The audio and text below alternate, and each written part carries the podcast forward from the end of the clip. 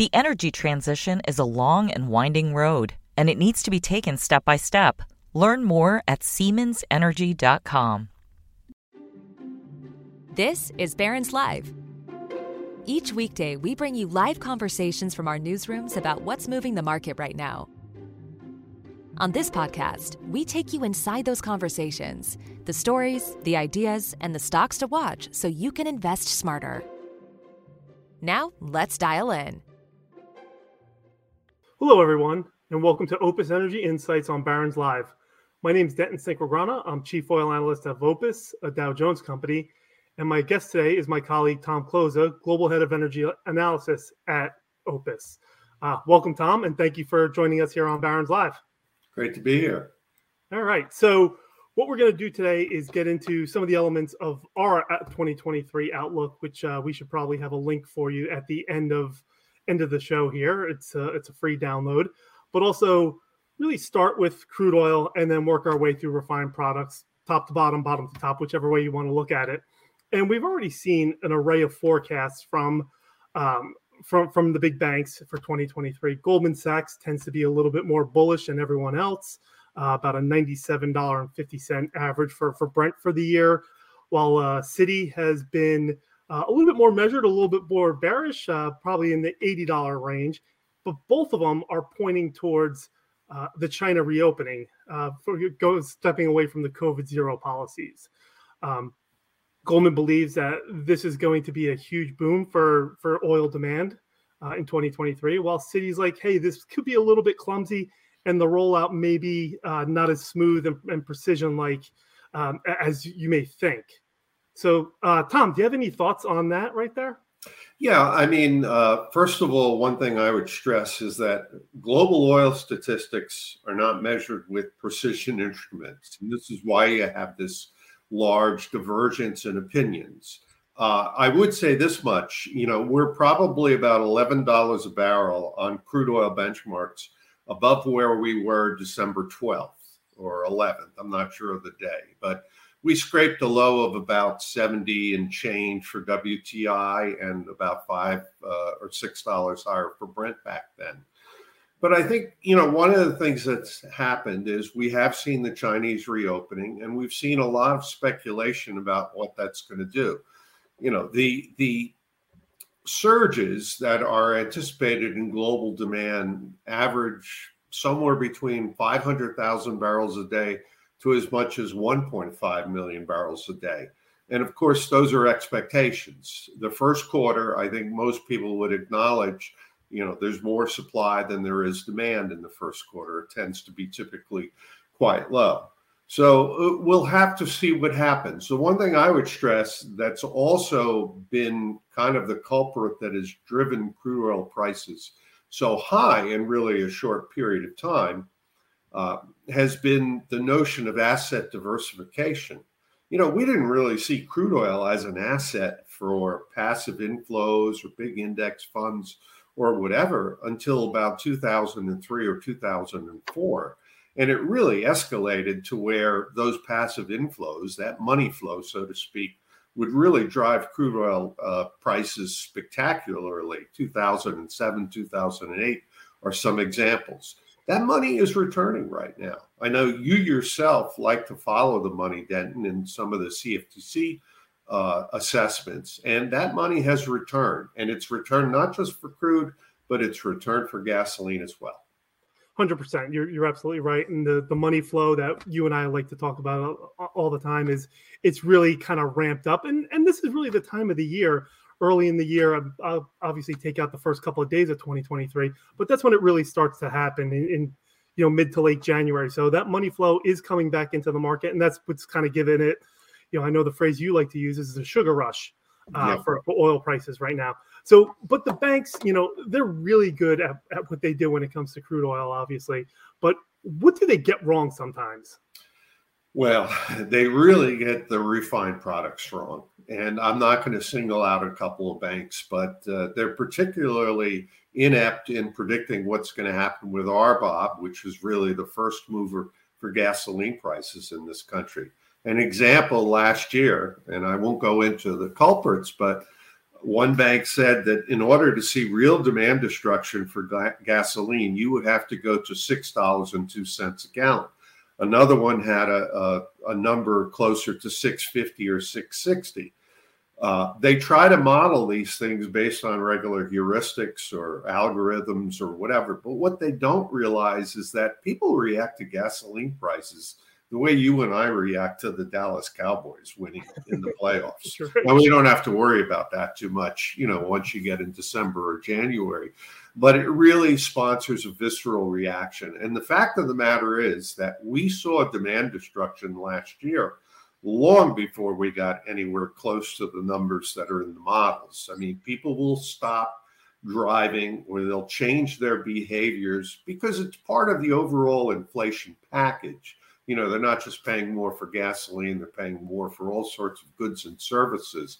Uh, but it's almost as though there are people who will drive less when they think that they're being taken advantage of. And that was really on display last year, and it could be on display again this year if we go too far too fast. Yeah, and again, you, like you said, you can't model human behavior. And I think what had happened last year, we really st- started to see the evidence of the demand destruction uh, in, in premium prices, actually. You know, premium is something that, you know, a lot of people who drive premium uh, only vehicles, they don't care about the price of gasoline, but they started to change. We heard from retailers that they started to change when prices got to around five twenty, five thirty, five forty. And that was the kind of hint that the regular driver who's buying regular gasoline is really going to start to start to change their, their habits and their and their patterns. So, so let, let's get, dive into that a little bit more with uh, gasoline demand. What does gasoline demand look like this year? I mean, granted, over the last couple of years, it's been, you know, kind of kind of in a decline. I think that's because, you know, our vehicles are so much more fuel efficient. You're getting more with less, and really out of COVID, we still have a very strong work from home uh, country right now. There's still a lot of people working from home. You and I are doing it right now. So, uh, you know, any thoughts there? Well, I, I think that the gasoline demand that we saw from two thousand sixteen through two thousand nineteen, uh, that is peak gasoline demand for the United States. The rest of the world is different. India had a forty-seven percent increase in, in light duty vehicle sales, fossil fuel vehicles. So India obviously is on the ascent, and a lot of developing countries are. But in the United States, it's a little bit different. You know, when we got to five dollars a gallon last year, uh, I guess it was around June fourteenth or so, it came close to where the typical allotment of expenses for uh, the U S consumer in the aggregate was close to two billion dollars a day. Now, just to give you a sense of it, right now, even at three fifty a gallon, with gasoline demand only about eight million barrels a day, we're at about one point one or one point two billion dollars a day. So there's definitely a ceiling there in terms of how much the American public is willing to spend. And I would submit to you that it's a it's a feature of how much gasoline demand goes up and how, how much it drops. We don't believe we're ever going to see those numbers that we saw from two thousand sixteen through two thousand nineteen, uh, which was an average on an annualized basis of about nine point three million barrels a day, or something, I think, close to four hundred million gallons. Those numbers are gone. I mean, you know, commuting has changed. And uh, the new vehicles are much, much uh, better mileage. And there is a little bit of E V intrusion, I think, in eight states, uh, California probably the, uh, the most drastic of those. So uh, we may see in the summertime, you know, the occasional nine million barrel a day uh, demand number. Uh, but we're not going to see the numbers like we saw previously where America would hit the road and Uh, literally almost use ten million barrels a day of gasoline. That, those are in the rearview mirror, I think, forever. Right. And, and, you know, kind of switching back to a little bit to, to crude oil, I wanted to talk uh, about market structure right now in the futures market. Last year, we've been dealing with a lot of backwardation. Recently, the market has flipped to contango. Quick explanation, backwardation is the front month contract is worth X, and the uh, uh, the contracts afterwards are cheaper in in contango. it's uh, it's it's the opposite, where the, the front month contract is cheaper than the than the outer month contracts.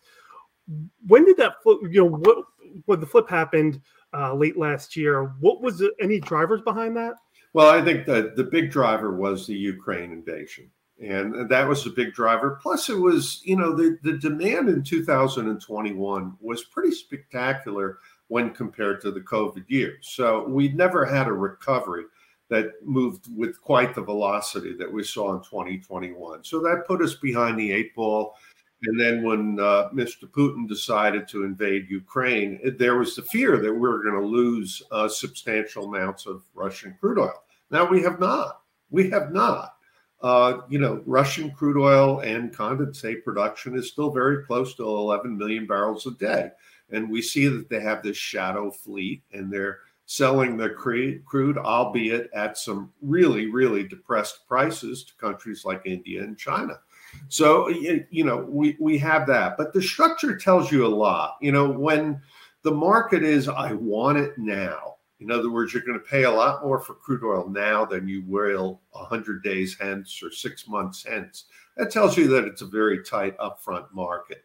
And the problem with backwardation, where you want it now and you don't necessarily need it on a deferred basis, is it tends to be a self-fulfilling prophecy, and it can tend to snowball. When you had thousands of marketers around the country who um, couldn't pay for diesel because the price was close to five dollars a gallon wholesale, and yet it was four dollars thirty or sixty days hence, you had some real problems. And you had people who were afraid of shipping the fuel on the Colonial Pipeline, where it takes perhaps eighteen days to get it from Houston to Linden, New Jersey. So market structure is a big deal. Right now, we're a little bit backwardated on uh, on Brent. We're a little bit of contango on W T I, and I think it reflects that that view that uh, uh, you know, for now, crude oil supplies are adequate. I mean, indeed, we built by the most Uh, we've ever built in the first two weeks of, of uh, two thousand twenty-three.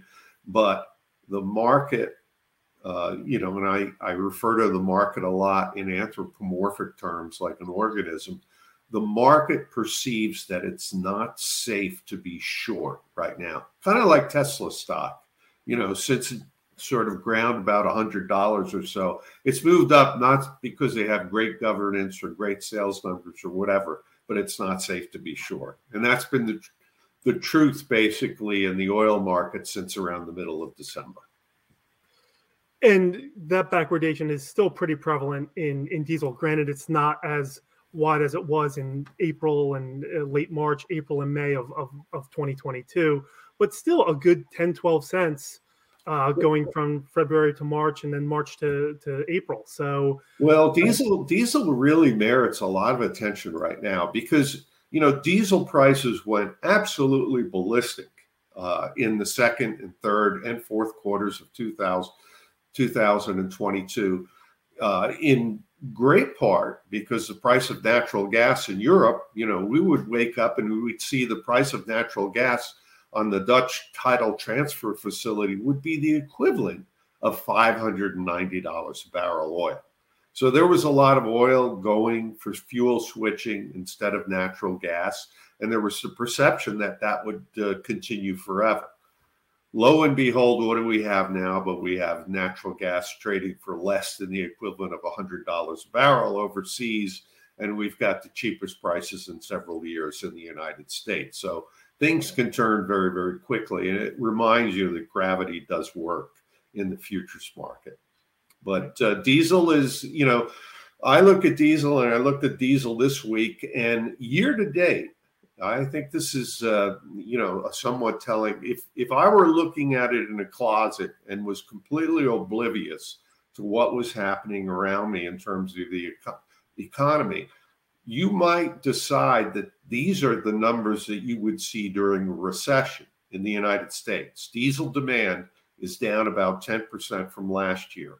Part of it is because of what Goldman Sachs described as the winter that wasn't.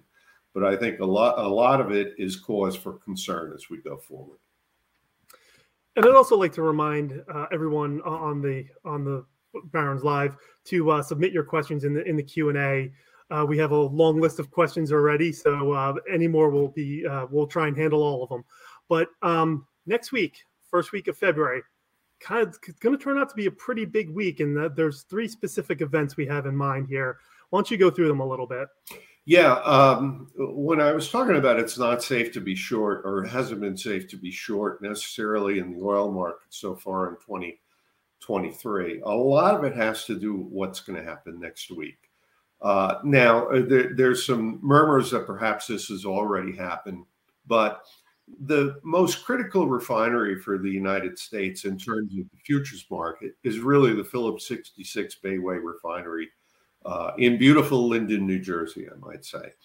Uh, that refinery goes into maintenance, and it's going to be extensive maintenance for about sixty days or so. That happens, or was scheduled to happen, on February second, Groundhog Day. They may have started that work earlier because of some issues they've had with the crude unit. So that's one uh, sort of element. Number two is on February fifth, we have the European Union ban on refined products from Russia. Now, I know what you're thinking.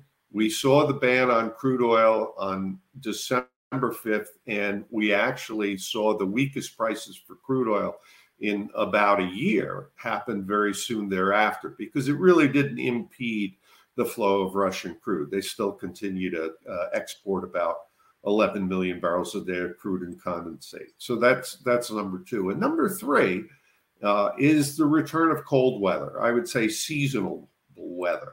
You know, we started this winter, uh, meteorological winter, with uh, the uh, polar vortex. I think it was Winter Storm Elliott, and Winter Storm Elliott did some, you know, d- did some numbers on a couple of uh, Gulf Coast and mid-continent refineries. But we do have the cold weather coming back.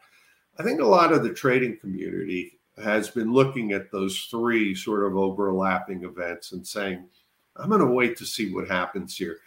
Most of the intelligence we have suggests that there is, there are going to be some impediments in terms of Russian flows of diesel, gas oil, uh, jet fuel, and whatever that would normally go to Europe.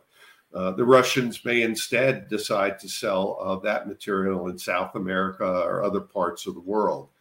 And it's going to probably drive up tanker rates, which were already uh, quite uh, expensive, and continue to drive those up. But you can make a case that perhaps uh, the the world will lose about five hundred thousand barrels a day of finished carbon, uh, hydrocarbons. So that's the element that we're dealing with next week. Now, it may be, you know, if the diesel demand numbers we see aren't just a quirk, it may be that uh, we'll see a repeat of what we saw in December, which is it's safe to sell after the embargo date passes.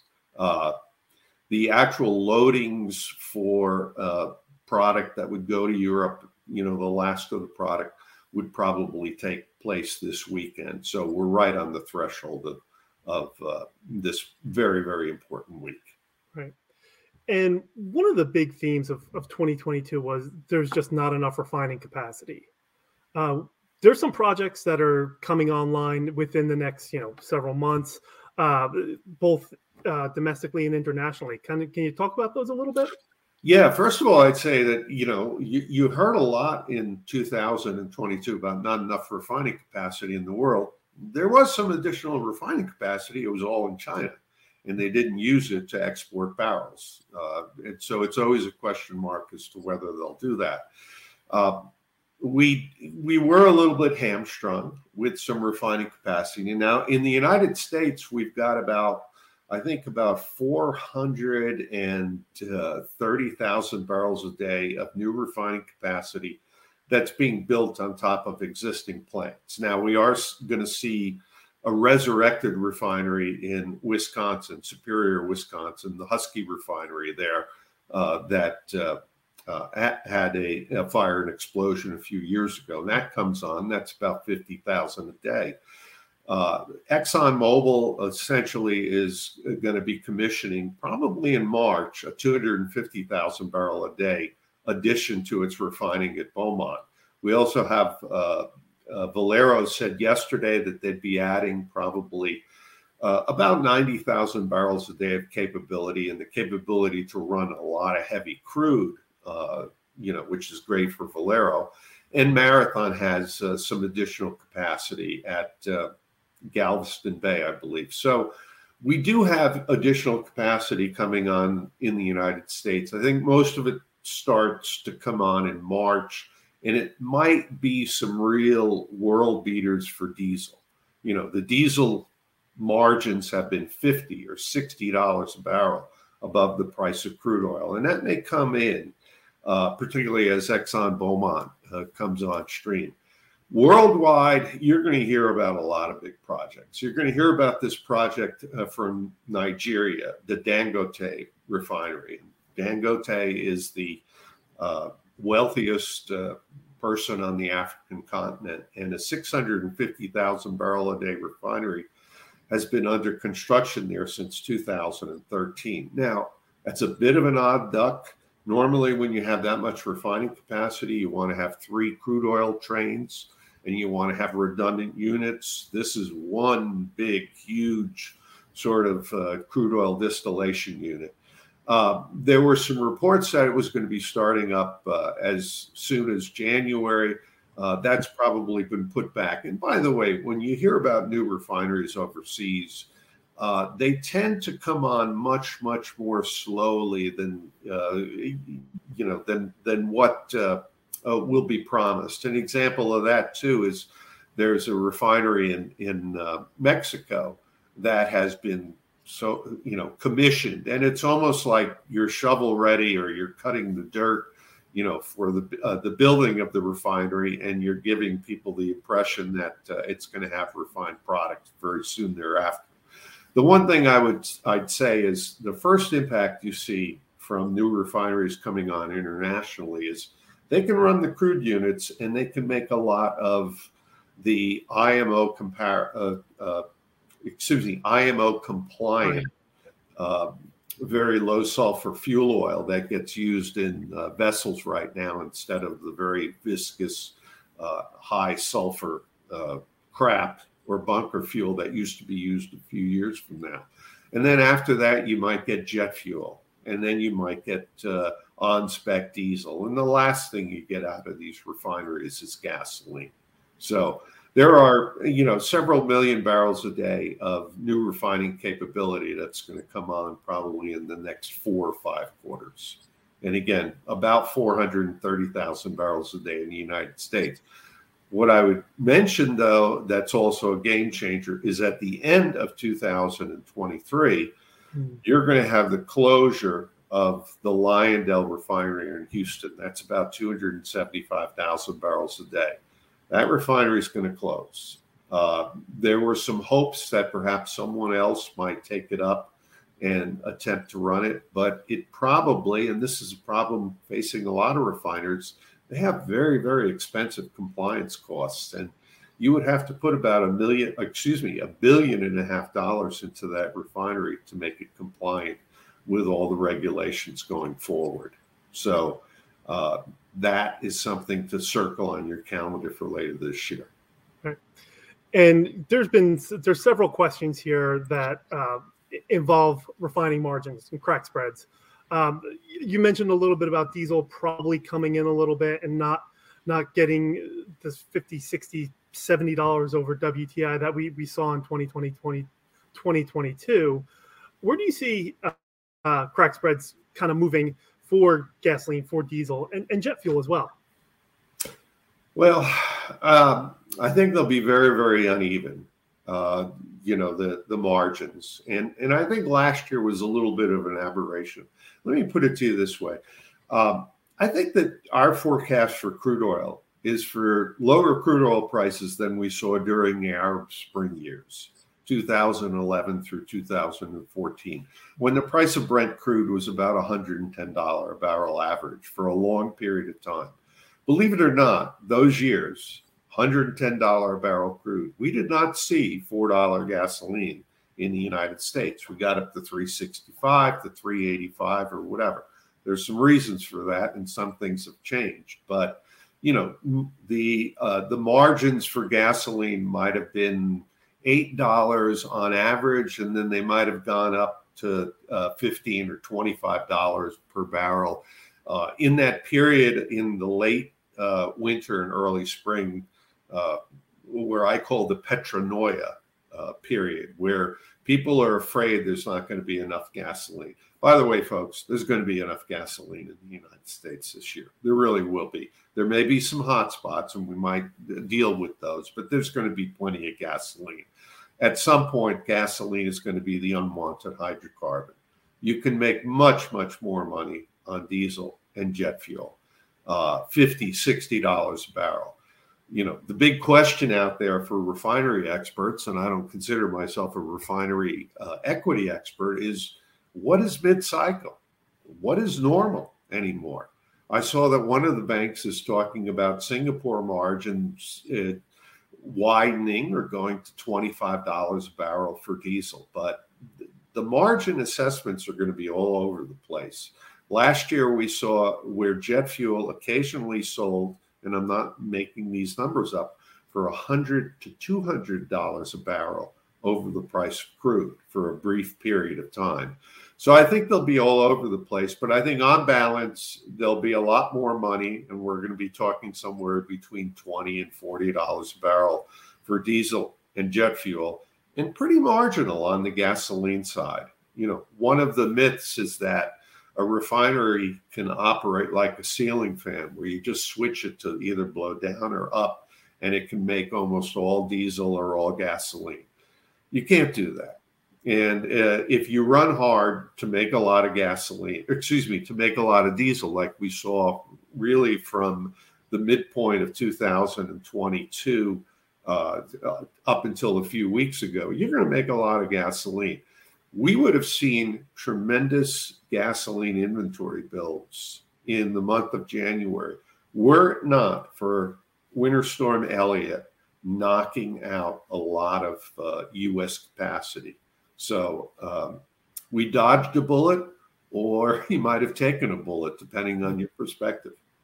Well, you did mention some hotspots for gasoline. What can you uh, give us a few examples? Sure. I mean, California is always going to be a hot spot going on. Uh, we saw the decommissioning of a refinery in the East Bay that Phillips had that would make intermediate products to turn into gasoline and diesel at a, a another refinery, you know, a little bit further away, where they would process it and make it into transportation fuel. Uh, California is short one refinery. The whole state is. And, you know, it's going to get worse before it gets better. Uh, California goes to summer specifications in Southern California uh, toward the end of next week, and in Northern California in the middle of March. Mm-hmm. And, you know, I would submit that if there was an accident or an act of God or something that knocked out a refinery with some serious damage in California, it would not be brought back. It would not be rebuilt. So the area is short. You're probably three weeks away from some of the far eastern supplies that could supplement the region. And it's got the toughest specifications. Now, it's also an area where the regulators have said we want to be weaned off of fossil fuel. So, you know, this is kind of the, there's no such thing as a free lunch. The Pacific Northwest, to a certain extent, is also a little bit of a hot spot. The Rocky Mountains. Uh, one of the things uh, in two thousand twenty-one was the excessive heat that we saw in parts of the country. A lot of refineries were not built to run when ambient air standards go into the nineties in places like Billings, Montana. And so we had a lot of breakdowns for refineries. So, uh, and the new hot spot is Colorado, because you know, you've got the one local refinery there that is shut down until further notice. And people I know, entrepreneurial people in, in the business, are trying to figure out if they can rail gasoline from the U S Gulf Coast to Colorado, because that area needs that refinery. So, you know, the one thing I would stress is that uh, the population of the country has swelled, you know, dramatically in the last twenty-five years or so. And if you look at gasoline inventories, you know, we're very much just in time. Uh, I compare it to sort of the, the Bay of Fundy. The Bay of Fundy has a tremendous high tide and a tremendous low tide because of the morphology or the shallow water there. We're very, very shallow on U S inventories of gasoline, incredibly shallow in California with very low inventories. But for the rest of the country, with the exception of probably Texas and Louisiana, you know, one refinery, uh, if you saw the Whiting refinery that B P operates near Chicago go down, uh, or the Memphis refinery that Valero operates go, goes down, you know, everything within that area would be uh, impacted very, very quickly. So, you know, it, it's kind of a mixed message. I think we've got plenty of uh, product uh, across the country. Uh, but if you have those isolated events, they can really, really reverberate downstream. Most years, we don't see that. In the last six months, we've had an issue. We've had a lot of refineries breaking down. We've had weather impacts. We've had more refinery maintenance Uh, than we're accustomed to, because a lot of these refineries ran uh, long and hard in two thousand twenty-two because of, you know, the tremendous profits and the need for the product. So that's always something you have to watch on tenterhooks. There was a question that popped up on the Q and A, um, and the name disappeared, so I apologize. But uh, outlook for heating oil. Well, you know, if you had asked me that before Christmas week, it looked like it, it would be a real problem. Uh, and we had that degree day cluster, but now all of a sudden, uh, you know, we've had probably the mildest January on record for the U S Northeast. Uh, I, you know, there's a lot of people with heating oil, and they've been getting deliveries probably five dollars and, and, and more per gallon. I think prices are, are probably a little bit top heavy because we have a return of seasonable weather. And in the heating oil business, you tend to make deliveries uh, based on the need to get rid of product. And almost all homeowners in the Northeast who are on what they call automatic fill or have full tanks. So if you had a measure, if you could uh, uh, take, you know, uh, one hundred thousand households and say, you know, where are your heating oil tanks right now? They're pretty close to full uh, because this was the winter that wasn't. Okay, here's one from John. How hard will the global diesel crunch starting next month be felt in the interior of the U S? The interior is a little bit better off than the rest of the uh, the world. You know, when you get to tidal water, I, I know there was a refinery in uh, uh, Alberta that was looking to move its product by rail to the Gulf, excuse me, to the uh, Pacific coast. And the notion was that if you could get to tidal water, uh, the world was your oyster if you had diesel or jet fuel, because world prices have been so, so high for those products. So, you know, I think that's probably going to remain true. Uh, I think we have to look at Europe and say they dodged a bullet this winter, but they could still see that bullet uh, return next winter in terms of high natural gas prices and in terms of high diesel prices. And of course, you know, a lot of people on the European continent and in the islands use a heating oil, a gas oil, so to speak. So I, I, I think that that will keep the world markets a little bit propped up uh, for diesel, which is essentially the same molecule as a gas oil or a heating oil. Uh, so it will tend to be that the uh, refineries that are in the middle part of the United States or in the mid-continent, or really in all of North America, probably won't be able to see uh, or won't see the numbers as high as they are in the tidal markets. And I would expect that going forward. So another one in the Q and A, this is from Hayden. Should fuel jobbers increase storage? I'm sorry, what was that question? Should jobbers increase their storage? Well, you know, most uh, jobbers are, you know, for those of you not familiar with the terms, uh, folks that uh, distribute refined products, they don't really have much storage out there. There's not a lot of secondary storage for gasoline or diesel in this country.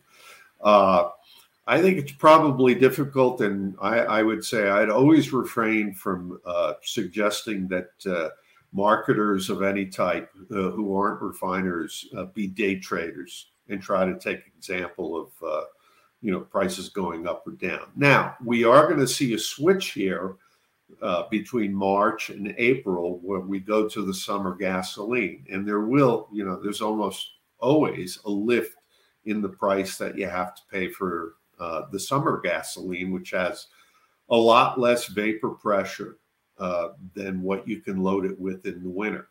So, you know, if someone had storage and they could uh, uh, sock away some of the winter gasoline that they could use or blow through their stations in the interim, that that makes sense. But generally, I, I uh, try to advocate that people not uh, Uh, that people market and not try to day trade uh, too much. There you go. Um, this may be a little bit early for this one, but Jacob's already moving on to twenty twenty-four. Thoughts on where oil will be in twenty twenty-four? Uh, well, I, I have to profess that I think that you can have reasonable expectations for what happens in the next nine, ninety days or one hundred eighty days. Uh, anything beyond that is witchcraft. So rather than sort of uh, be like the witches of Eastwick here, I'll I'll defer. I will say one thing about twenty twenty-four. Uh, I know that there's a couple of banks that think that refining margins are going to remain incredibly wide in epic proportion through twenty twenty-four, and the return to normal doesn't come until twenty twenty-five. I think that's probably a little bit of being guilty of predicting what you want to happen. So I, I would submit that refined product margins look very, very robust uh, out as far as you can go into twenty twenty-three. But in twenty twenty-four, uh, I'm not so sure that we're not going to see a return to mid-cycle. And this one is from Thomas. What are some examples of global incidents that would significantly impact uh, prices either positively or negatively? Well, you know, there, there's a lot of things. I mean, it, it's notwithstanding what happened uh, with Ukraine last year, we're fairly lucky without a lot of disruptions in a lot of parts of the world that can really have damaging consequences. Iran, you know, an example of that. Iraq, an example of that. You know, at any moment, uh, I think Ed Morse from Citi calls them the fragile five: Nigeria, Iraq, Iran, Venezuela, and uh, yeah. Those five countries. At any moment, you can have a, hundreds of thousands of barrels a day of, of crude oil disappear.